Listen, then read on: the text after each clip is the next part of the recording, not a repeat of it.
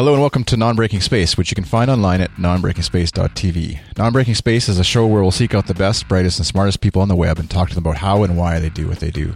Your hosts are Christopher Schmitt and Dave McFarland, two web designers, authors, and trainers who have a passion for sharing knowledge about the web. I'm Chris from Canada, a web designer and podcaster. Christopher and Dave have invited along to help push the record button and keep everyone on track here on Non-Breaking Space. Our guest for this episode is Jason Grigsby. Jason is a mobile web strategist. He's the co founder of Cloud Four, where they live, breathe, and dream the mobile web, and Mobile Portland, a nonprofit organization dedicated to educating, promoting, and supporting the mobile technology community. Jason is also the co author of Head First Mobile Web. So without further ado, I'll turn it over to Christopher and Dave and their conversation with Jason. Hey, Chris. Hey, Dave. How's it going, man? Hi, Christopher. Uh, it's going well. I'm really excited. We got someone else from Portland, Oregon on today Yeah. representing. Right. Yeah. Cool. And we'll be uh, talking a lot, lot about uh, uh, the mobile web today too. So it's gonna be really a great show. Um, trying to develop websites for the future, uh, if not the present as well. That'd be also good. So, but yeah, let's just bring them on. Uh, Jason. Hey, everybody. Hey. Hi, Jason. Yeah. Thank you so so much for being on the show. Of course, of course. Yeah, and I, I- you know, with the intro there, I wasn't wasn't sure if we are going to talk about mobile or mobile. Yeah. A little bit of both. Yeah.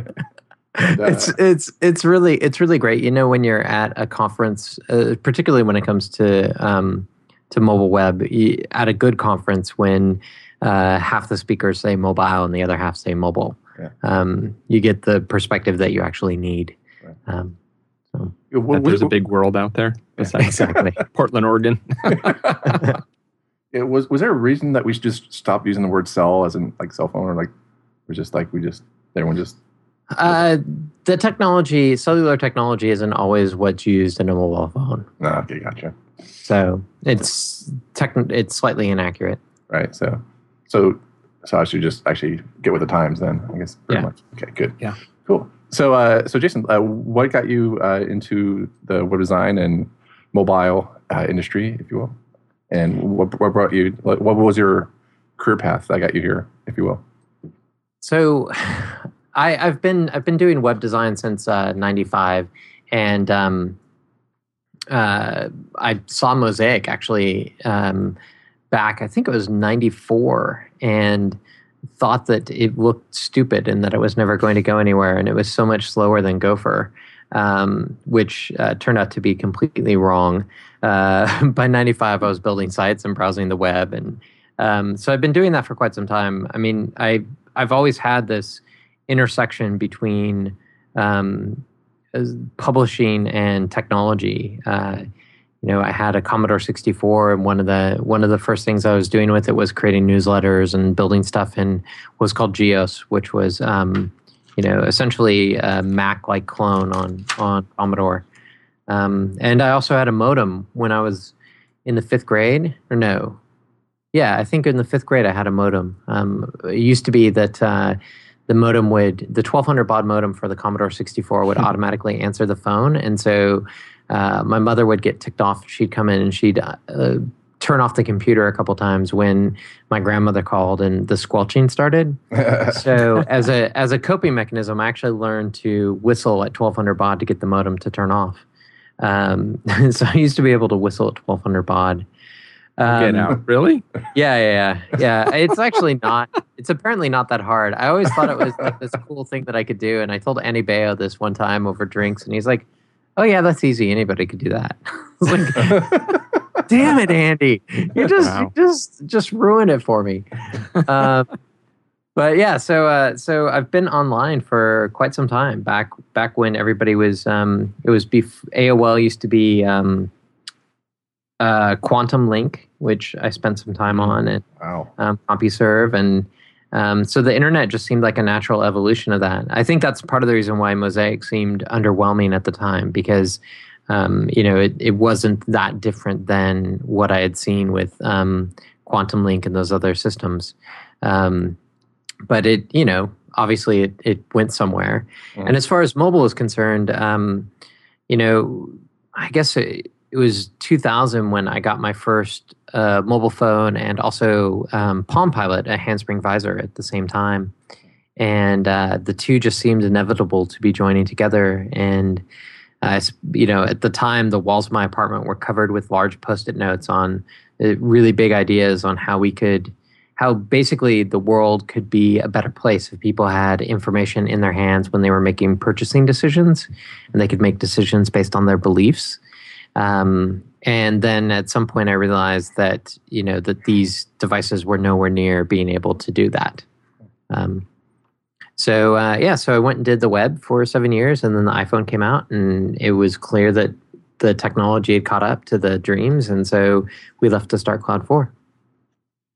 So, so literally, like the iPhone was like Steve Jobs got on the platform, announced that the iPhone was up, and then you guys, and then you and your partners just decided to start Cloud Four. Um, it wasn't. It wasn't quite that way. Um, when the iPhone came out, uh, it wasn't apparent from the presentation of the iPhone that it was going to be quite that revolutionary. Um, I mean, it looked really like a great phone, uh, phenomenal phone. Um, um, but there, there, um, there's this thing that I, I, I, like to refer to as the um, the dinner dinner conversation, dinner party test. Um, when when I was when the web was really big, right? When we went to dinner parties, I did not want to tell anyone what I did for a living because uh, what would happen is they'd spend the whole evening answering questions about what their business should do on the web and you know what what stocks they should invest in, and you know people who had no rights, um, sort of like it, throwing their money at um, stupid ideas on the web were doing so, and so it became really frustrating. Um, so then the dot com bust happened, and uh, we'd go out to dinner. And by this time, I had met my wife, and she happened to be a realtor. And we go to dinner parties, and and they'd ask what I do, and I'd say, "Hey, I'm a web developer," and they'd say, "Oh, that's so nice. That's so quaint." I remember when that was a big deal. And then they asked my wife what she did, and she said, "Oh, I'm a real estate agent." I'm like, oh, that's great. We've been thinking about investing in this house and like at this property, and we're thinking about doing this flip. And like, what do you think? Like, what do you think about the market in Northeast Portland and and this sort of stuff? And it was really awesome for me as somebody who's naturally introverted to just let my wife, who's an extrovert, just carry the conversations for the evening. Yeah.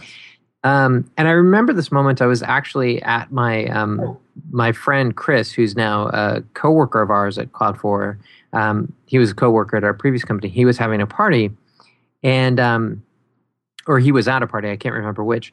And he had gotten an iPhone, and the whole conversation for an hour stopped as people passed around the phone, played with the phone, talked about the phone, and it just it became really clear to me that that the time was ripe. Um, it was the same sort of thing that I'd seen in the past.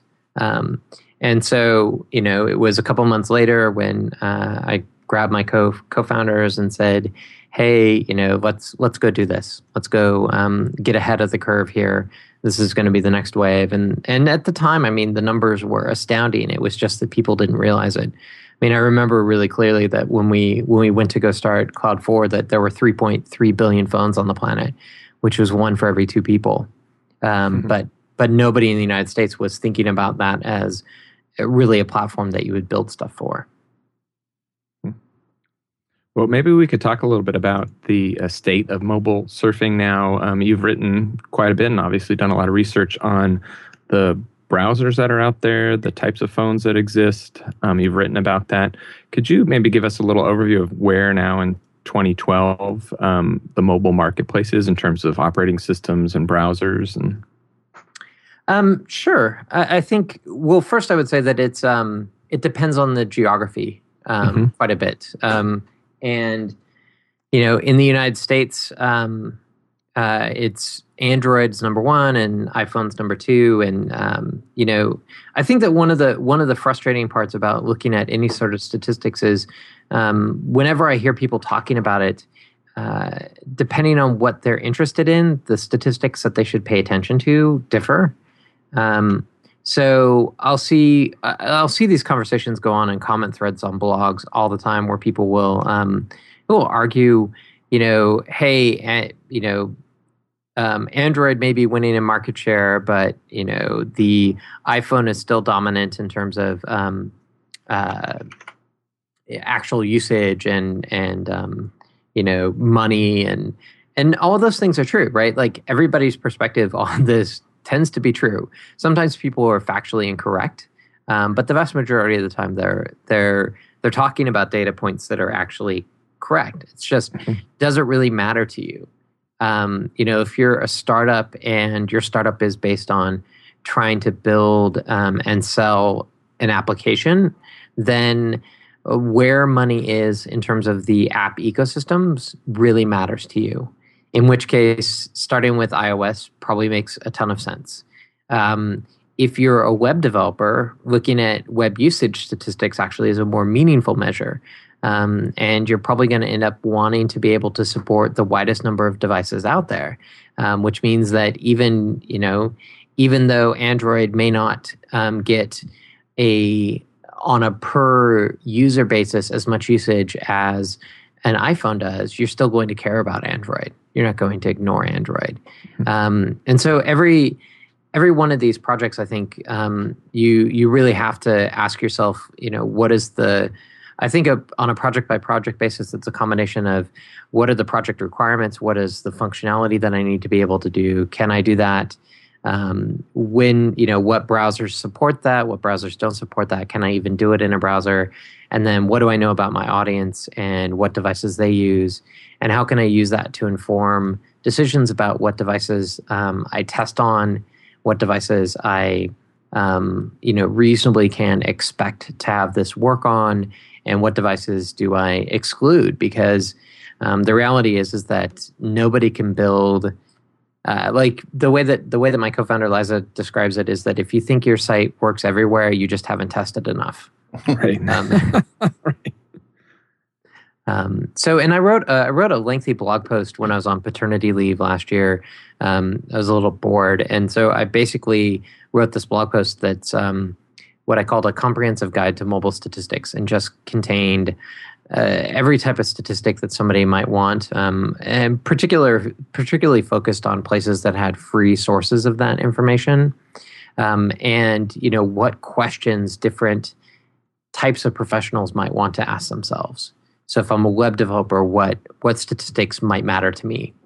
Um, because otherwise i feel like a lot of the analysis of what goes on in mobile is really like cheering sports teams um, and i'm you know i'm mm-hmm. i'm a sports fan but you know like right. these aren't sports teams right like these are just technology companies um, so in so, terms of browsers that are out there, I mean, is WebKit the if we're talking just smartphones because there's you know obviously, and you've written a lot about the wide range of types of phones, especially in other uh, countries like in, in, in, continents like in Africa, um, where they they have feature phones, not mobile phones or not smartphones as much. But in terms of smartphones, is WebKit the only thing we worry about?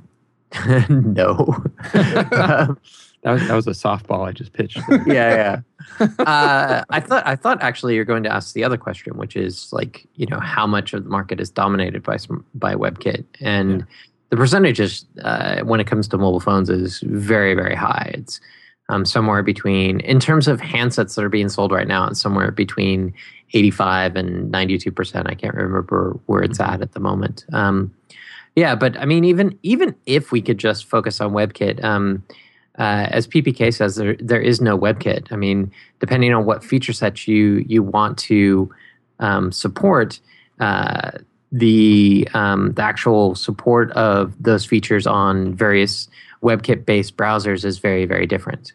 Um, so uh, that's that means that you know you can't you can't just simply say that it's WebKit and and move on. Mm-hmm. And Opera, in particular, Opera Mini has a huge stronghold uh, in terms of mobile devices around the world. Um, definitely worth testing on, and it's a very different browser because it's a, a proxy-based browser as opposed to a, you know, everything being done on the client side. Mm-hmm. Um, right. right. Well, what are the differences like between um, Opera's proxy-based browser? Like, no, like like like I use I downloaded the Opera browser for the iPhone, and I just quickly did not use it again. you know, it's just like in terms of WebKit is just like uh, you know, like like you said before with your statistics. Like I'm total WebKit fan. I'm on, I'm on team team WebKit uh, for mobile, and so uh, coming from you know, and realizing that you know, we need to you know think about other browsers, you know, for other devices, what kind of like are there some kind of fundamental differences between a uh, the proxy based uh, mini app or browser and WebKit that we should be aware of when we're designing um, uh, like web apps uh, for for the phones? Yeah, well, I mean, I mean the the key differences is that um, that uh, all of the processing or the vast majority of the processing happens server side. Mm-hmm. So client side JavaScript um, and manipulation of the DOM using JavaScript is um, uh, happening inside the client. Um, you know, only a subset of JavaScript will actually happen. So that that is a, a big difference between the 2 mm-hmm. Um, uh, yeah, I mean, and then it's uh, it's uh, the Presto rendering engine as opposed to WebKit's rendering engine. So, I mean, that would be another another big difference. Right. Um, the proxy server though is much faster, and the pages are much more compact. Mm-hmm. Um, yeah, and another thing I noticed was like um, I think I, I, could be wrong with this browser, but I mean mis- mis- mixing up with a different browser. But uh, I thought the fonts um, as a designer were kind of not rendered very well on the Opera Mini version. Is that am I just thinking this wrong? Because I felt like it was all like Helvetica or something like that. That was being, being uh, it's it's been a while. I, I can't remember yeah. um, font support. Um, right. I don't remember that being an issue. We've had um, there are phones that run older versions of Opera Mini and mm. aren't able to upgrade to newer versions and things like that. And mm. we've run into some oddities, uh, particularly actually um, one one sort of um, gotcha which we ran into was simply um, changing the like from Quirks mode to um, different modes based on the the doc type. Mm-hmm. We had layouts that were totally messed up unless we used uh, XHTML um, uh, mobile profile as the doc type as opposed to HTML5 mm-hmm. as the doc type.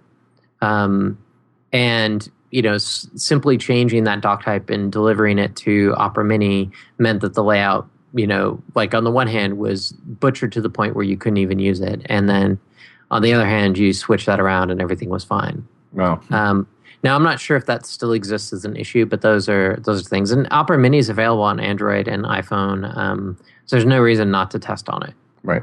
Um, really, really easy to do. So if you're building a website that's highly reliant on JavaScript, I mean, you're basically writing off feature phones and Opera Mini and these proxy servers. Is that right? Um. Well, it depends. Uh, so, first, I would say that the definition of a feature phone and a smartphone is really up to debate. Um, so, uh, you know, if you were to walk into a store right now and buy a feature phone, um, the chances are that's going to be a WebKit based browser that's actually going to uh, do a reasonably good job of, of rendering things. Hmm. Now, your user interface for interacting with that browser can be um, is likely to be poorer than if you were using a smartphone. Uh, you're not going to have as much memory for that device, um, a bunch of those sorts of things.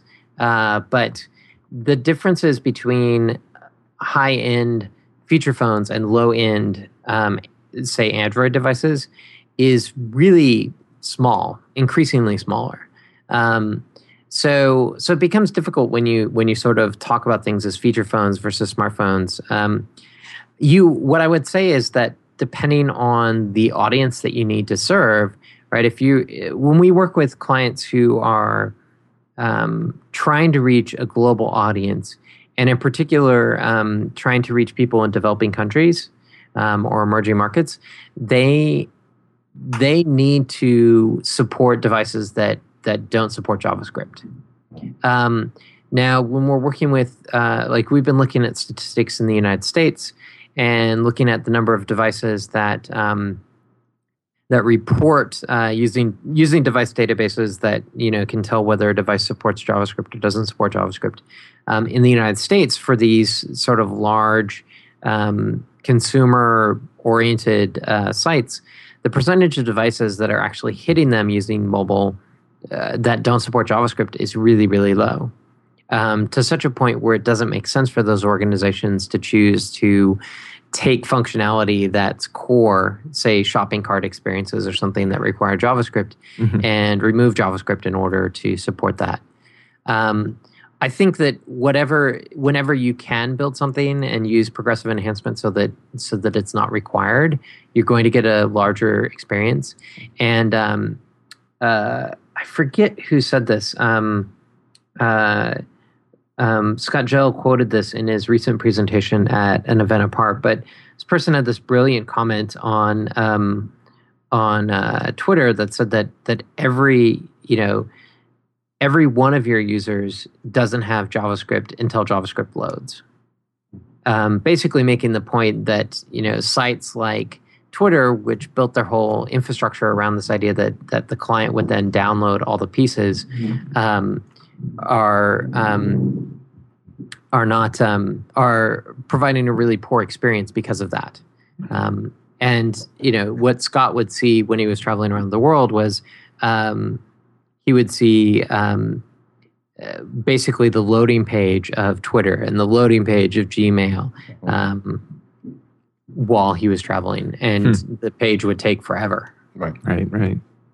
Yeah. Well, um, I just want to say before we get too further that I just installed Opera Mini on the, my iPad, mm-hmm. and uh, it does do basic like fonts um, styling and rendering, but um, I just loaded up as an example Trent Walton, who's done a lot of like CSS3 typography uh, stuff. Like, like it does not even bother to try to render that CSS3. Uh, like his his he's he's pretty much known for like doing really awesome headings for his blog posts, but those those just come up as straight like Georgia uh, uh, serif t- text. So just one. Gotcha. Mm-hmm. So just did a quick uh, thing with that, but it is a pretty fast browser. I will grant you that. But um, but yeah, so. Uh, well, yeah. why don't we get into some nitty gritty stuff with mobile development? And one of the you know hottest things, which really was simply a technical question and now has become you know more like a political question, is about responsive images or how do we deal with images in the mobile space. And uh, Jason, you've done a lot of research on this, and um, maybe you could just sort of lay the groundwork for uh, what the issues are and, and where we are now with uh, dealing with images, not only with the fact that we have these different uh, devices that have different form factors, but also these now we have these new displays at Retina displays with much higher pixel density. Right, right. Yeah, it's um, it started. Uh, um, we were doing research for the book, and uh, we decided that the second chapter was going to be on mobile first responsive web design. Um, and everybody had been talking about mobile first responsive web design and so i went to go look for sites that were doing mobile first responsive web design and um, i had a lot of trouble finding them and, and, the main thing the main thing that i was looking for was um, my my assumption was that the main reason why somebody would do mobile first responsive web design was to um, to avoid the performance hiccups that come from when you do a site, a desktop site, and then just use media queries to make it look good on a mobile device. Mm-hmm. Um, I, I, tend to think of that as akin to um, you're going to have a bunch of people over uh, and you don't have time to clean your house, so you just shove everything in the closet. um, that's what. Um, I, well, I mean, the vast, vast majority of responsive web designs are doing. Mm-hmm. Um, they look great on a mobile phone, just like your house looks good when you do that. But you know, in the same way in which you can't really claim that you've cleaned your house when you do that, you can't really claim that you've done something to optimize the experience for mobile when you do that. Mm-hmm. So you're talking about things like hiding content and things like hiding that? hiding content, um, using images that are sized for desktop, and then just um, simply re- having the device download the full large size image and then you know resizing it on the fly. Right. Um, at the time last spring, I went and did.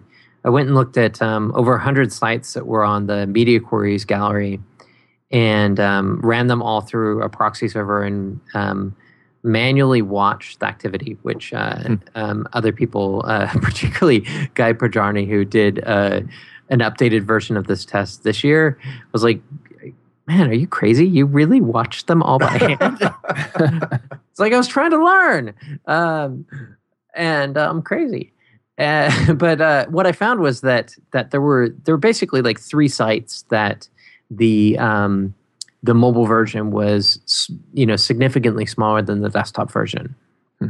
and the reality is is that for most sites, particularly any site that's got a lot of images on it, um, it should be significant. It, most sites should be significantly smaller. Um, when uh, when Steve Souders runs his uh, HTTP archive across the web and looks at the pers- like what the composition of web pages are, um, I think it's like sixty five percent of web page size on average comes from images. Um, so if that if images are resized appropriately for the device, um, that means that the the pages on mobile should be significantly smaller, and they're just not. And what Guy's test found, he did an updated version this year, looked at 340 some odd sites, and he he basically found that 80% of them were the same or larger um, than their desktop equivalent. Um, and there were he found 11 sites that were significantly smaller. Um, and he felt like 10 of them accidentally did this, that it was actually mm-hmm. bugs in their code that made them smaller. and that there was that there was one that looked like it was intentionally smaller. So um, so anyway, so that that sort of got me on this this track of okay, well, if we're going to if we're going to actually do mobile first responsive designs, and one of the main reasons why we want to do it um, is to deliver um, appropriately sized assets, um, you know, baseline assets that are small, and then make them larger as the desk as the screen size gets larger. Um, how how do we do it? Um, and I thought that it would be simple enough to go look at what the Boston Globe had done. But what they found, uh, you know, after they had found a solution for the issue, was that the browsers stopped um, handling it correctly. Mm-hmm. And or well, actually, I shouldn't even say correctly. They just changed the behavior. Um, and so what happens now is that uh, that what they were trying to do is they were trying to set the size of images using JavaScript.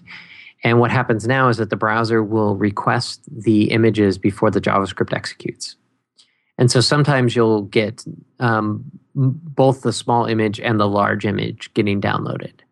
Um, so all this led to you know all this investigation into various different techniques to solve this problem. And the realization was is that that there is no solution as far as an image tag an image element in html is concerned um, that's reliable.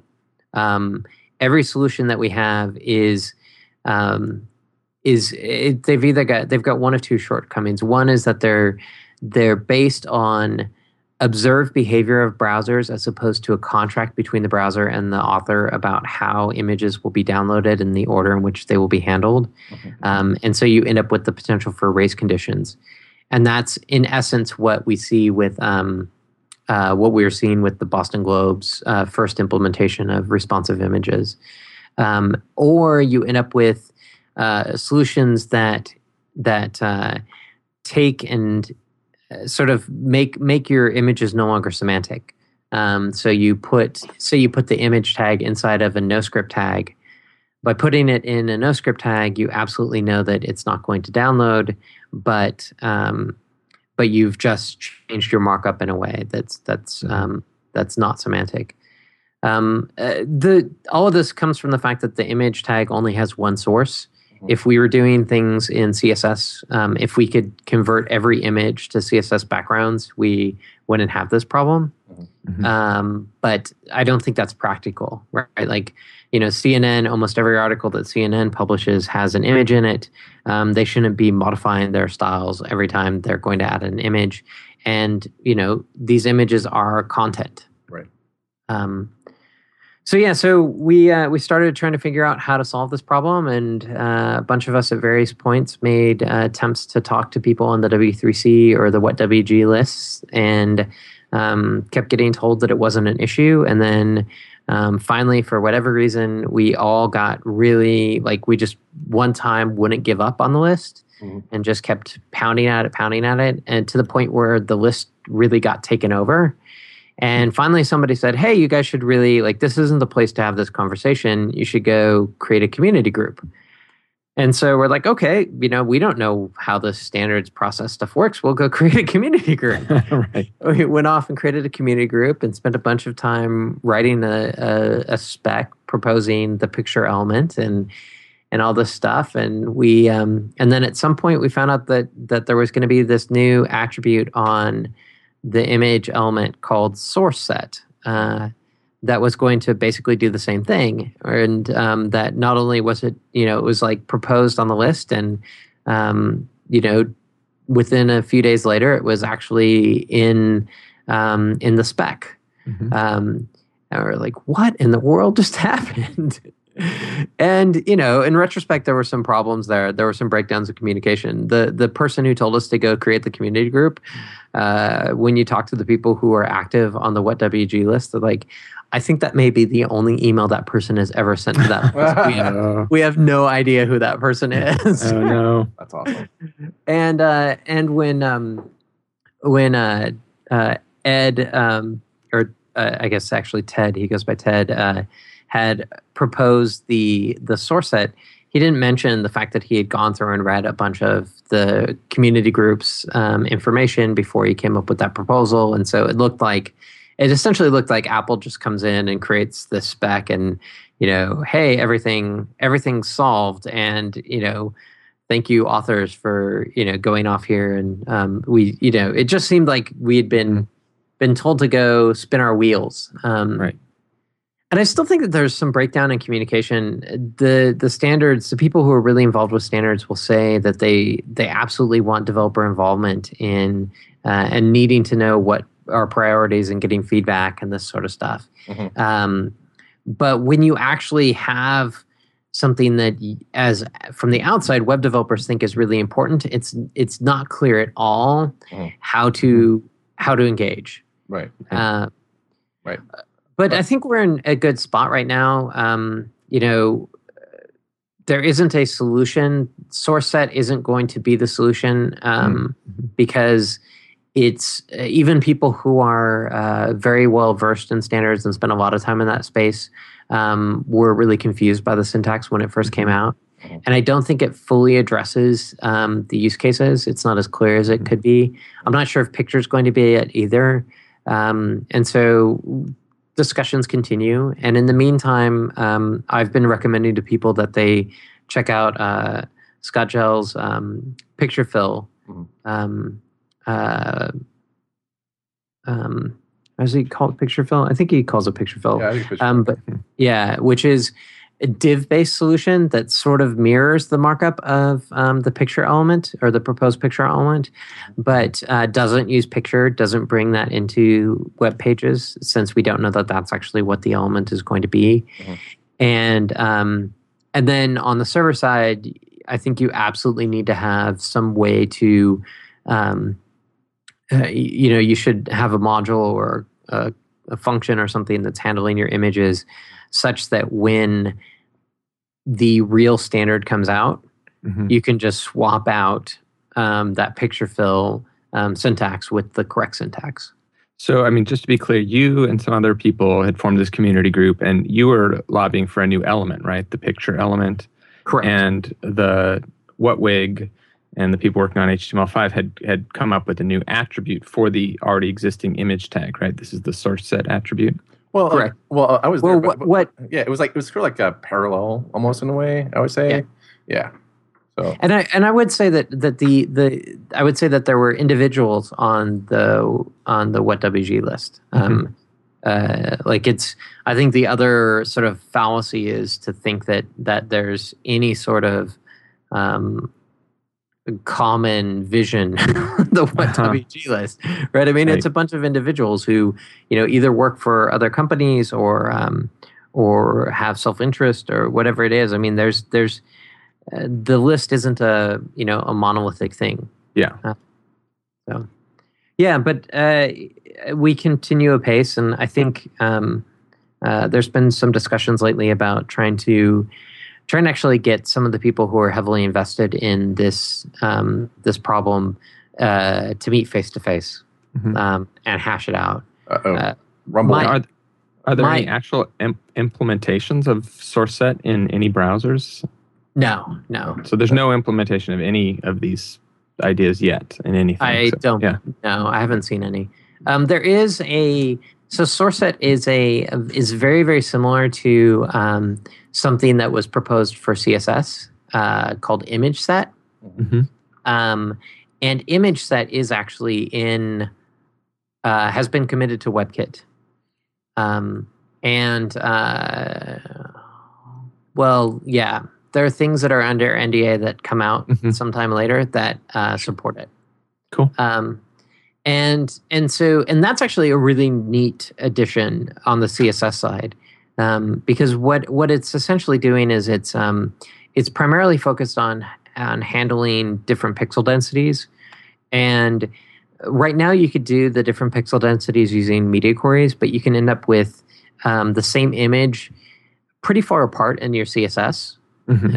just because it could be um, you know you could end up with uh, multiple media queries and you know it just it, you end up you end up um, with maybe the small size and the retina size and you just end up with things really distributed across your css file an image set allows you to bring the declaration of different resolutions of images all into one um, Yeah. one statement one declaration which is uh, which is really nice and convenient Right. um, I don't think it adds any functionality that's not already available in CSS, um, but just makes things a lot, lot clearer. Mm-hmm. Yeah, well, I think um, just to hark back, I think um, the W3C like uh, they do have community groups, and I, they came out with them. I don't know, like I don't know how long it's been, but they were like, "Hey, we have community groups now. We can like you know, in order to strive for more feedback from the community at large, because I think that's what they're what they admit that what, what they need and what they keep on asking for. But in terms of you know scaling and actually like when they actually get it, I think is totally different. Like uh, just the just the number of people who are, um, you know, on this uh, responsive image uh, issue alone. I think we just have them just knock on the door. People were like, I I don't know what to do with like fifty plus people who really want this problem solved. You know, Yeah. yeah. So it's like, like Well, and it it actually um, the day that the responsive images group formed, um, it took down the community group server. yeah, Um, so much, so much demand. Um, I think I think right now that there's actually a, a bit of trepidation on the part of browser makers on touching this issue. Mm-hmm. Like I feel like it became, particularly when SourceSet got um, announced, and um, it seemed like developers were really ticked off about it. And I mean the the whole, th- you know, it went from it went from this place where um, every time images were brought up as an issue on the list. Um, People were saying, "Hey, it doesn't seem like this is really an issue. Are you sure this is really an issue?" To the point where the the mailing list, the WhatWG mailing list, was a hundred percent or almost a hundred percent responsive images for like a three week period. Right. I mean, it was so, and so I think that um, that a lot of the browser makers have have um, sort of stopped talking publicly about stuff because it's just it's too much of a minefield. right. Yeah. Uh, so that's one of the reasons why I'm I'm I'm hopeful that we'll get a chance to get together and sort of hash things out face to face and um and you know and that uh, we'll we'll be more rational about it and have conversations because uh, I'm I'm personally am not wedded to picture.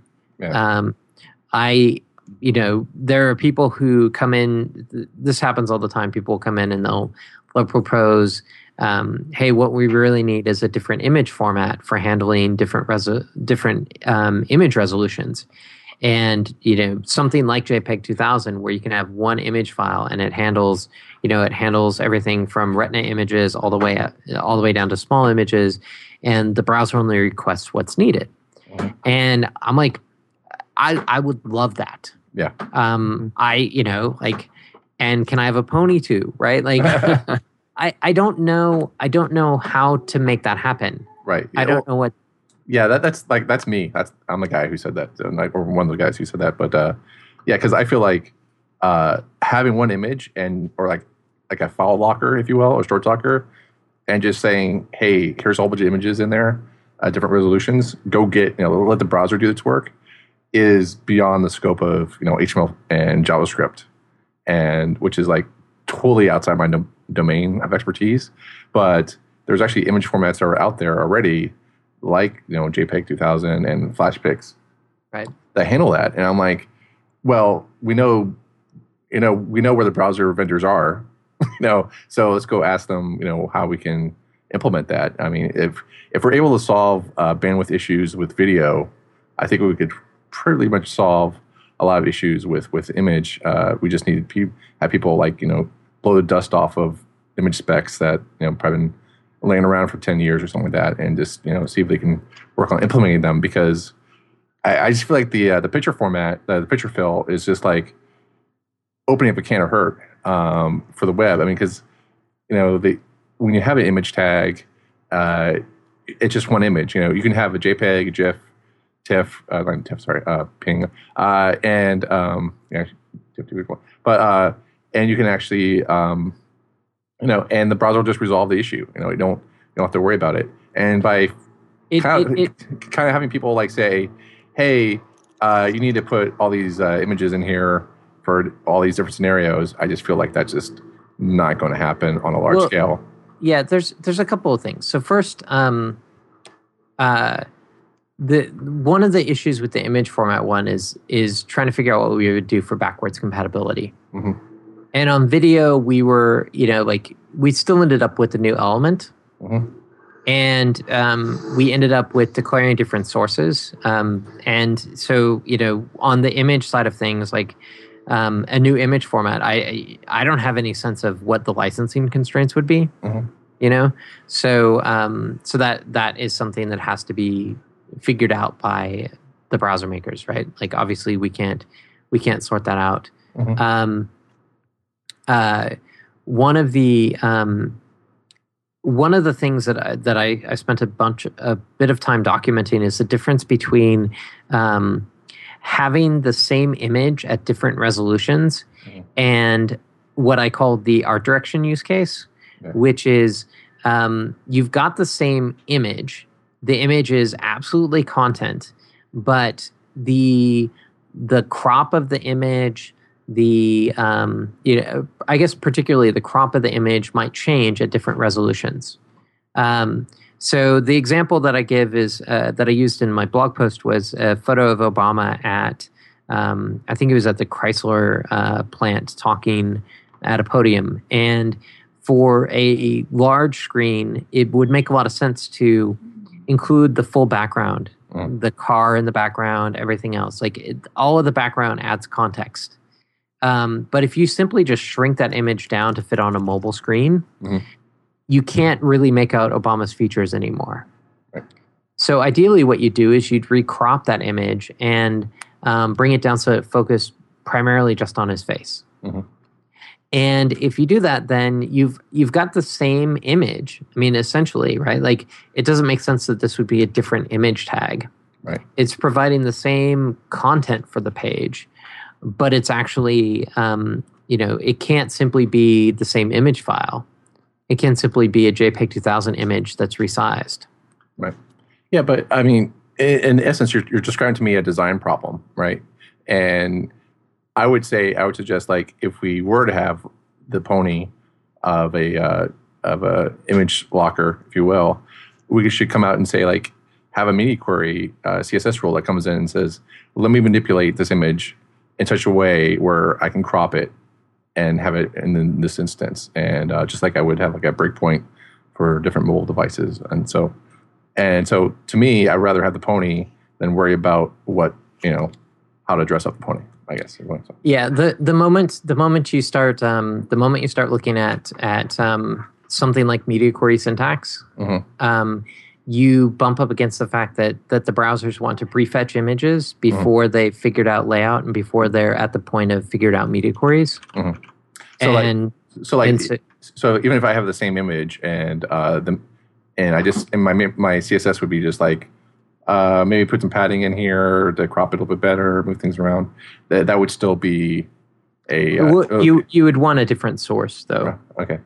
Yeah, because you don't want to download the extra materials. Mm. I mean, all this is. I mean, if somebody can solve it, like I don't, I you know, like, right. I don't right, have yeah, exactly like like the whole like picture for like the whole. I was like, no, I was in the the community group too, and like I was not. A, I'm not a big fan of picture fill, but I'm like, dude, if that's if you guys get this solved and knock it in there, I am okay with that. I am just whatever whatever solution you guys get come with. I'm like I'm not for it, but if Yeah. it knocks if it solves a problem, I am I am there. Like this I think one of the one of the big challenges is, um, you know, it's like uh, from an authoring perspective, we can sit here and we can theorize about, you know, what what would make sense and what wouldn't make sense, right? So we and and the the biggest frustration for me is I feel like I've been having the same conversation for a year, right?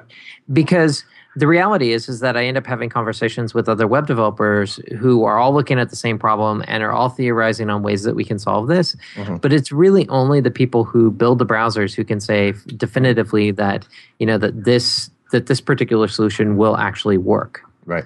Um, Well, So- it, that's the whole problem with standards, right? You know, you can just it doesn't matter what standards like W3C says; it's whatever the browser vendor says. Like, you know, Apple comes along and say like, "Hey, we're gonna have animations in CSS." Okay, let's write a spec. You know, so it's um, Right. So it's it's it's it's really at the at the uh, the, the feet of the uh, browser vendors whether they, they take it up or not. So, Right. But yeah, but um, we could actually talk about adaptive images all day. So. I can't, but maybe you two can. and another thing. So, uh, so what are we to do? You, I, we've got a bunch of web li- developers who are listening to this podcast, and what what tack should they take right now to uh, deal with handing out different sized images for different devices? So I would say that um, uh, let's let's separate out a couple of things. Um, so I would say that for the purposes of um, high density displays, Mhm. um, wherever you can, moving those into CSS is your best bet. Mhm. Um, uh, or in that case, um, there is a user preference branch of the picture fill um, uh, JavaScript library that uh, that Scott wrote, which is Mhm. really cool because it allows a person to select um, 1x versus 2x images, Right. um, and you know set a cookie based on that. So Um, now, just to back up a second, you're talking about use CSS whenever possible. What uh, what you're referring to, I believe, is is using a media query that checks pic- pixel density. Correct. Is that? And so then, and and this only will apply, obviously, for background images. Correct. Yes. Yeah. Okay. Yeah. Um, I think that it's it's um, a lot of the places where I think the biggest bang for the buck on the Retina side of things comes from is um, you know dealing with um, sort of interface related things. Not Uh-huh. to say that that images Yeah. in your um, in your web page itself don't benefit from being Retina. Um, but you know it's it's any place where you end up with logos or text or things like that that Yeah. have the the biggest and those are almost always in um, uh, in css background images anyways so Yeah.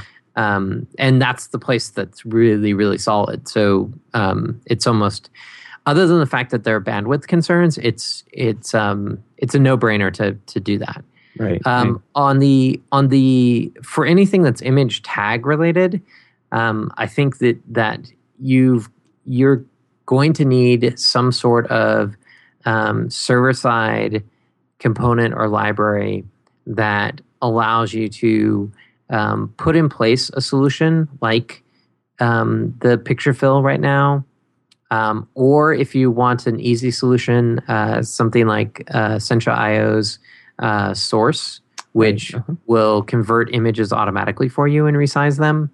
Um, one of those two solutions, or something, something like that. But that will, in the long run, allow you to replace that wholesale across the whole site without, without um, having to go in and, and recode pages, um, because you're gonna you're gonna want to put something in place right now that you can tear out down the road. Right. It's going to get whatever solution you pick right now is going to be deprecated.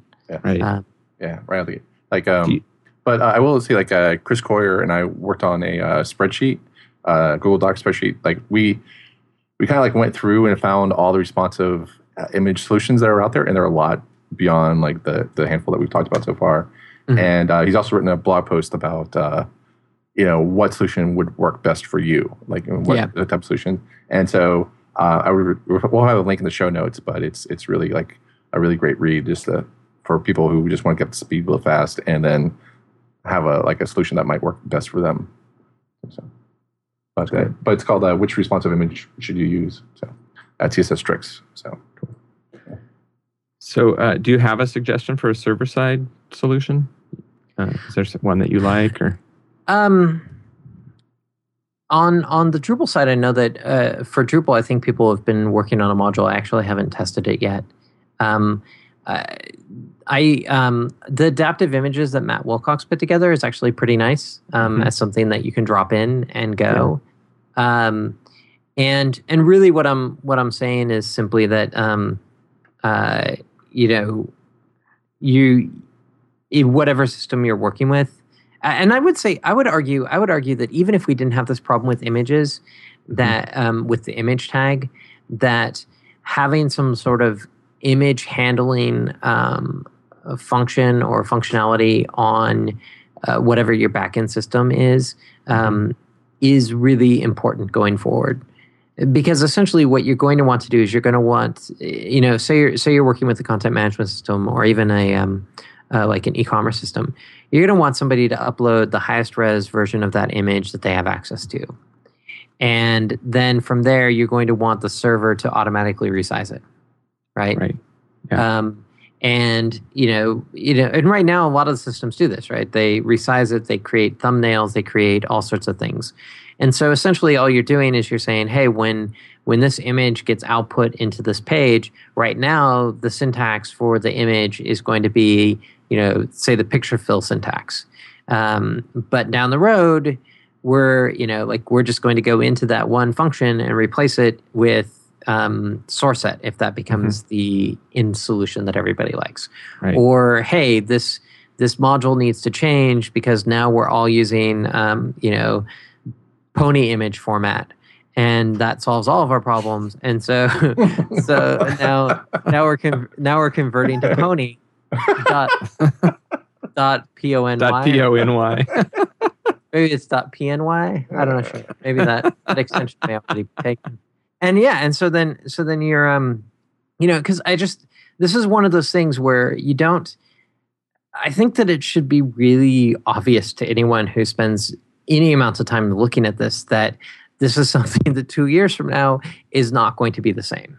Right. Um and so if you're trying to build something that you you know that you don't have to go through and change every single page that has an image tag on it like you probably want to have one thing that's outputting your image tags and you know change it down the road.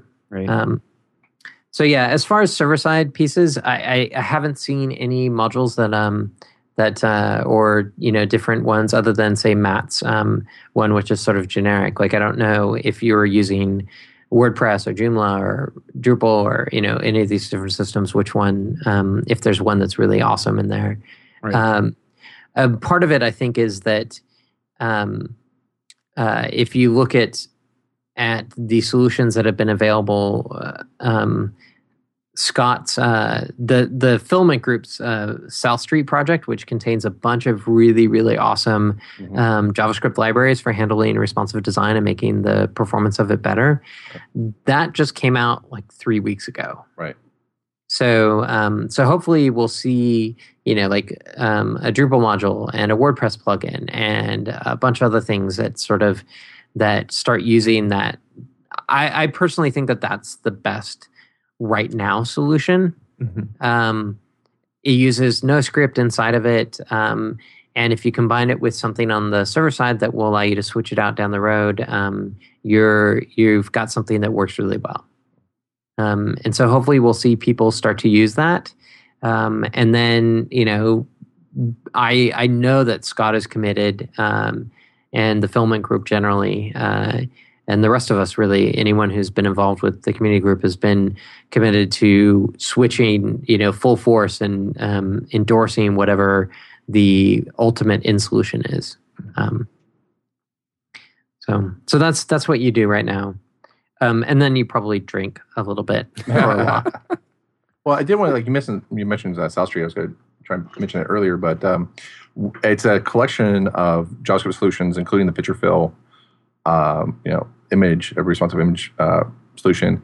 Uh, but it also has a, I think it's called Enhance, where yep. it uses Ajax to, uh, if your browsers are aware, you know, JavaScript uh, capable, uh, and it can, you know, with the idea that you build mobile first which is basically just uh, focusing on the content, focusing on, I guess, a small real estate, if you will, uh, screen. That if you have a tablet or desktop experience, that uh, if uh, that the content will be loaded in into place around it. Is that a correct way of, of describing what it does? Yeah. Um, I enhances the one that I always forget exactly what it does. It's the one that's actually been around the longest. Yeah. Um, I believe that enhances um, uh, testing for features and screen resolution and pulling information in around it. Um, it's not. It's been around for a while, so it's not like I've got to say. I'm feeling really bad. Uh, Scott's gonna, Scott's gonna. If Scott hears this, sorry, Scott. Um, it's not the one that I was the most excited about in South Street. Uh, it's um, the things that I think are, are and it's um it's good and they wrote a whole book around it. So yes you should go check it out and you should use it. Um but but the other things that are in south street that i think are really um, neat is um, uh, they've got this uh, they've got ajax include as a pattern um, which is basically uh, you you create a link and say say the link is um, uh, is to a a bit of content that really you don't need to have on the same page if you're on um, uh, on a mobile device. Um, and so Ajax include will um, will bring it in if the screen is larger. I think that that's the one that you're looking at, and I may be screwing that up too. Um, the other ones, um, they've got append around, which is really really cool. It's the way that they've solved where to put um, say advertising on the Boston Globe site. And it's designed so you define different areas of the page where, say, an element could live depending on the screen resolution. And then um, the JavaScript watches for changes in the resolution and then puts the code into the correct spots Hmm. for, say, an ad or whatever based on the resolution of the screen. Um, and so, you know, like on a widescreen, that ad may be in the upper right.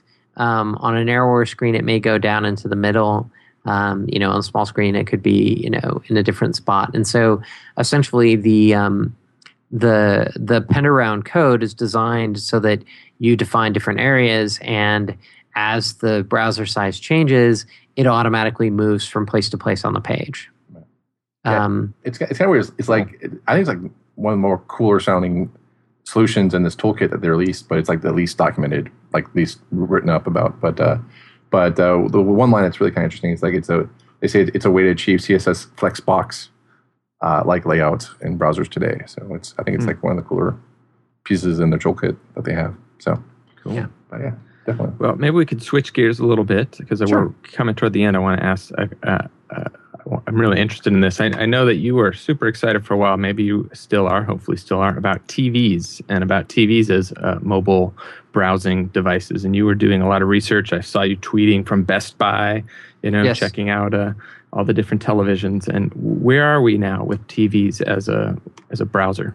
Yeah, I'm. It's actually the thing that I'm. I am most interested in at the moment. Um, uh, although I, you know, I don't think of them as mobile devices. Um, I, Mine certainly isn't. Yeah. yeah, uh, I I called. I gave a talk at um, Breaking Development um, and Mobilism, uh, two conferences focused on mobile web, and I called the talk "The Immobile Web." Yeah. Uh, There you go. yeah. Uh, Oh, so um the the the reason i got i got into this this topic was um a few one we had finished the book and frankly i was just burnt out on mobile um, Yeah, right. i didn't want to i didn't want to think about it but i had two talks coming up and i was like what you know what am i going to talk about i need something that i'm really interested in um, and uh, for quite some time i've been interested in tvs because um, even though I don't, I don't actually end up watching much television. Um, uh, but I find the idea uh, of the fact that that people are like 88% of people who own tablets and 86% of people who um, use smartphones use their device while watching television Mhm. Yeah, I do. and and so and so a lot of people are sitting there in in their living rooms watching TV and something happens on the TV and it sparks their interest and they go and they do something right on their device and right now we've got user behavior that would that's basically there's no there's no computer assistance bridging the gap between the device in somebody's hand and the television right humans are doing all the work and that's really silly, Mhm. right? Like if the TV was actually smart, um, then there could be some really interesting interactions. Uh, it was recently pointed out to me that that I I've been, been talking about smart TVs, um, and that in the industry, smart TVs specifically refer to um, televisions with computer-like characteristics in them. Mhm. And I'm not. My interest isn't just limited to them. You know, I'm interested in uh, the the fact that Xbox is going to have IE on it. Um, that you know that um, that Apple TV. Um, I believe that whenever it comes out with apps on it, will have a browser on it. Mhm. That X, that Google TV, that there's now set-top devices that connect to a TV, and there are Blu-ray players that have apps. And I I mean, basically, I'm talking about anything that turns that that dumb screen of glass on your wall into something that you can interact with. Um, so the the things that, in addition to this, just generally the the fact that um, that there's this interaction that can happen and and there's existing behavior that's interesting. I think that that thinking about TVs really changes your perspective on the ways that we're solving stuff now and makes you makes you start to wonder about whether the solutions are going to be um, the same way that we want to tackle stuff in the future. Um, the simplest example for me has been there have been a bunch of people who, at various times during the responsive images process, have proposed solutions that essentially codify things as 1x and 2x images. And whenever I saw that, I was like, okay, this is this is insane, right? Like, like why would we build solutions that uh, you know, like we already recognize the the fallacy of having a single source for an image, right? Um, that that turns out to be incorrect. Now we're going to turn around and and say that two is going to be sufficient from here until Eternia, right? Like that doesn't make sense. Um, another sort of way that it changes your perspective is the resolution of a television is exactly the same resolution as a low end iMac. Mhm.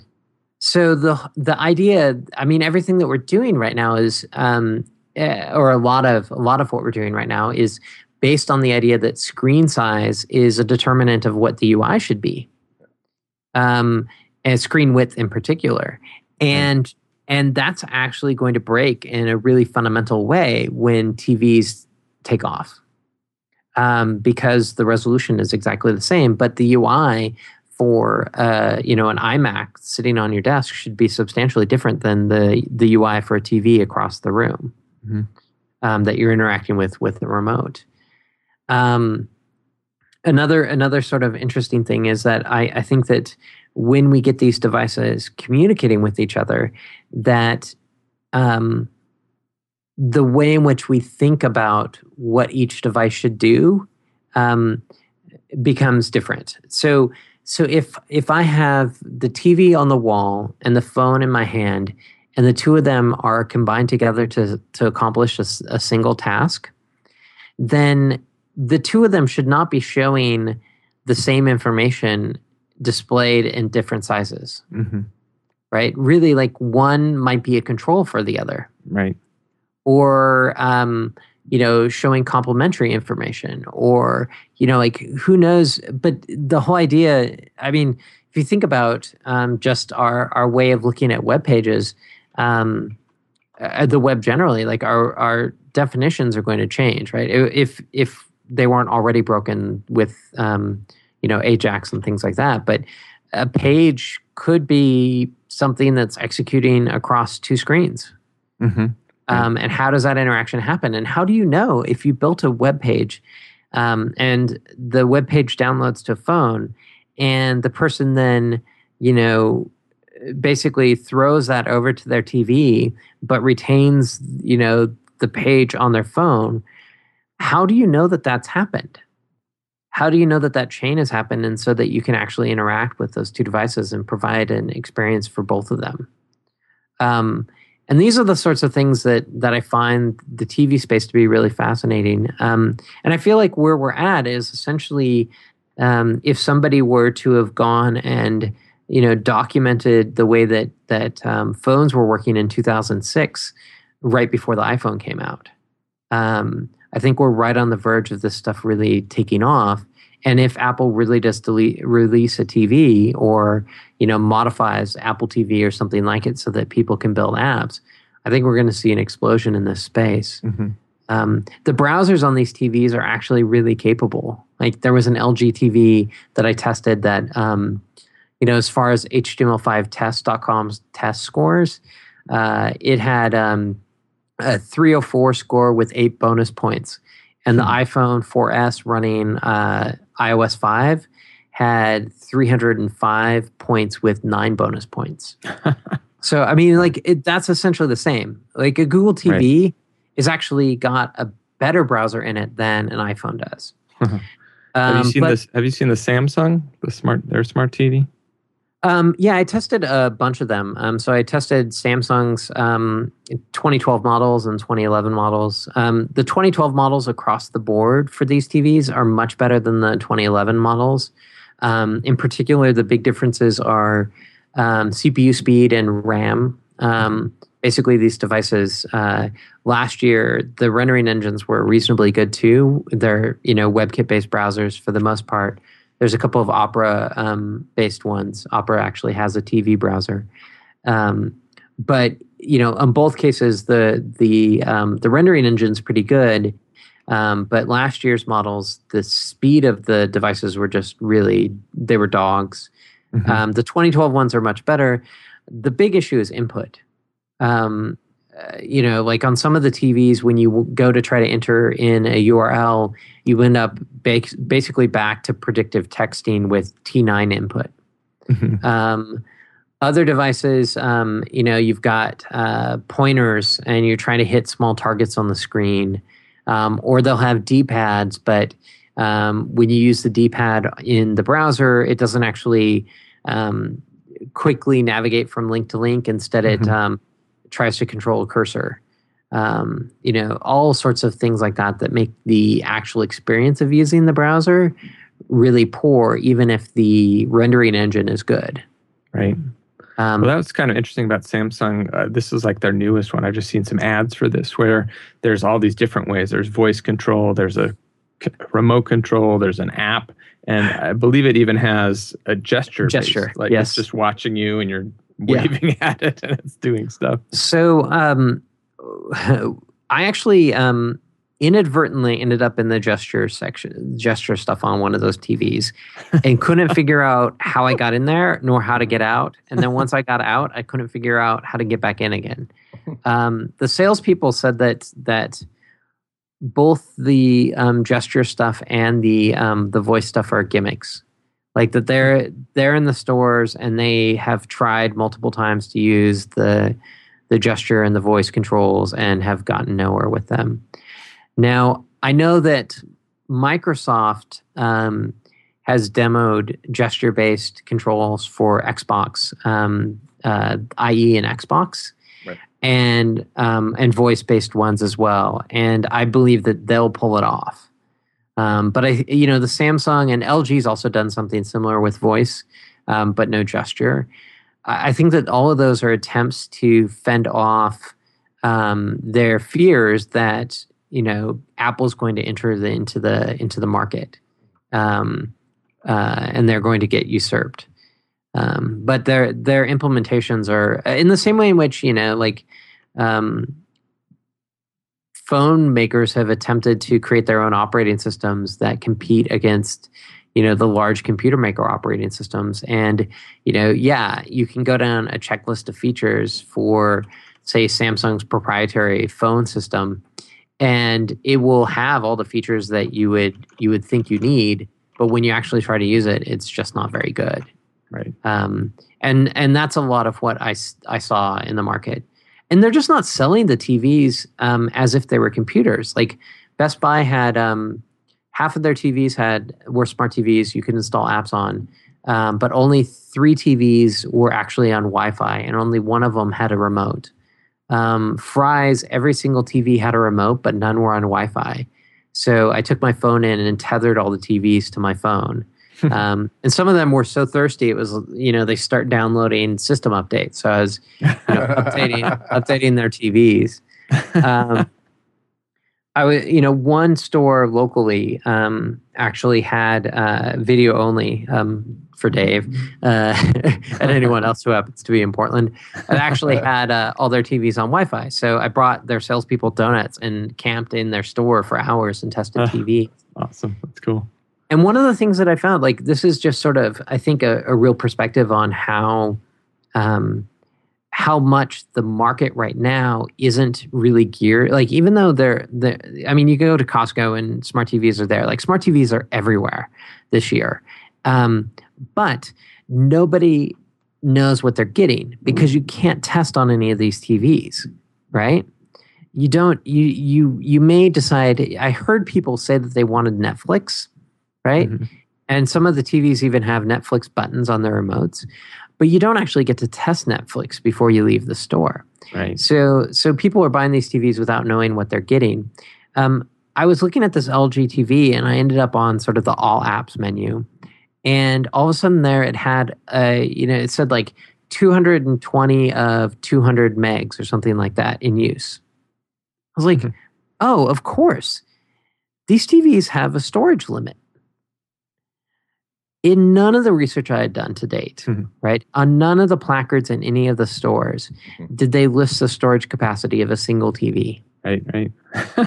Because that'd be like a computer, though, right?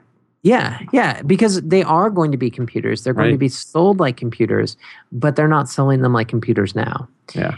In the same way in which, you know, like when you bought phones before the iPhone, nobody ever listed, you know, how much storage was on the phones, right? Or maybe the very, very high end phones did. But for the most part, that wasn't the way that that they were thinking about them. Um, so I think that all these efforts that the manufacturers are doing to try to protect themselves, these gesture-based systems, and I mean, I think it's partially an attempt to protect themselves. It's partially attempts to find ways to solve that input problem. Um, but it's they they're in they're in a world of hurt if Apple actually gets into this market. Right. And yeah. I and I'm saying that not as a like I'm not a you know I like Apple products, but I'm not a I'm not somebody who's like rah rah Apple. Um, you know, I'm not a I'm not a I'm not a cheerleader for that team necessarily. Um, but I just I, I'm looking at what's going on, and and nobody nobody in the market right now is selling these TVs Mhm. um, in the way in which they need to be sold to get people excited about apps and get them excited about um, app, TVs as platforms right. for interaction. Yeah. And that's something Apple knows how to do for sure. Exactly. exactly. Um, I think we're going to have to wrap up because we've really been running long. And I think we found another topic to talk to you about maybe in a year when things shake out a bit more. We can uh, revisit and talk about smart TVs again if you're up for it. Yeah, that would be great. Well, let's thank uh, thank you, Jason, for being with us. It's great to meet you and talk to you. And I, I'm going to try to come out to one of these Portland Mobile meetings and meet you face to face one of these days. I've always That been meaning to. I've got two small kids too, so you know how it is. It's kind of hard to Yes. get out sometimes. Yes. Yeah, it would be great to see you there. Yeah. Well, uh, so, Jason, how can people find you on the on the internet? And I am uh, uh, Grigs on Twitter, G R I G S. Um, I blog quite a bit at Cloud Four's blog, um, blog.cloudfour.com. Um, my personal site has uh, not been updated in quite some time, but uh, it's userfirstweb.com um, is where that's at. Um, but Twitter's probably the best place. awesome. Cool. Well, thank you so much.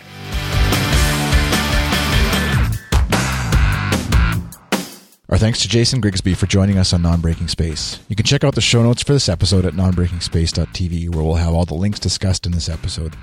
We're also on Twitter at NBSPTV and on Facebook at the same address.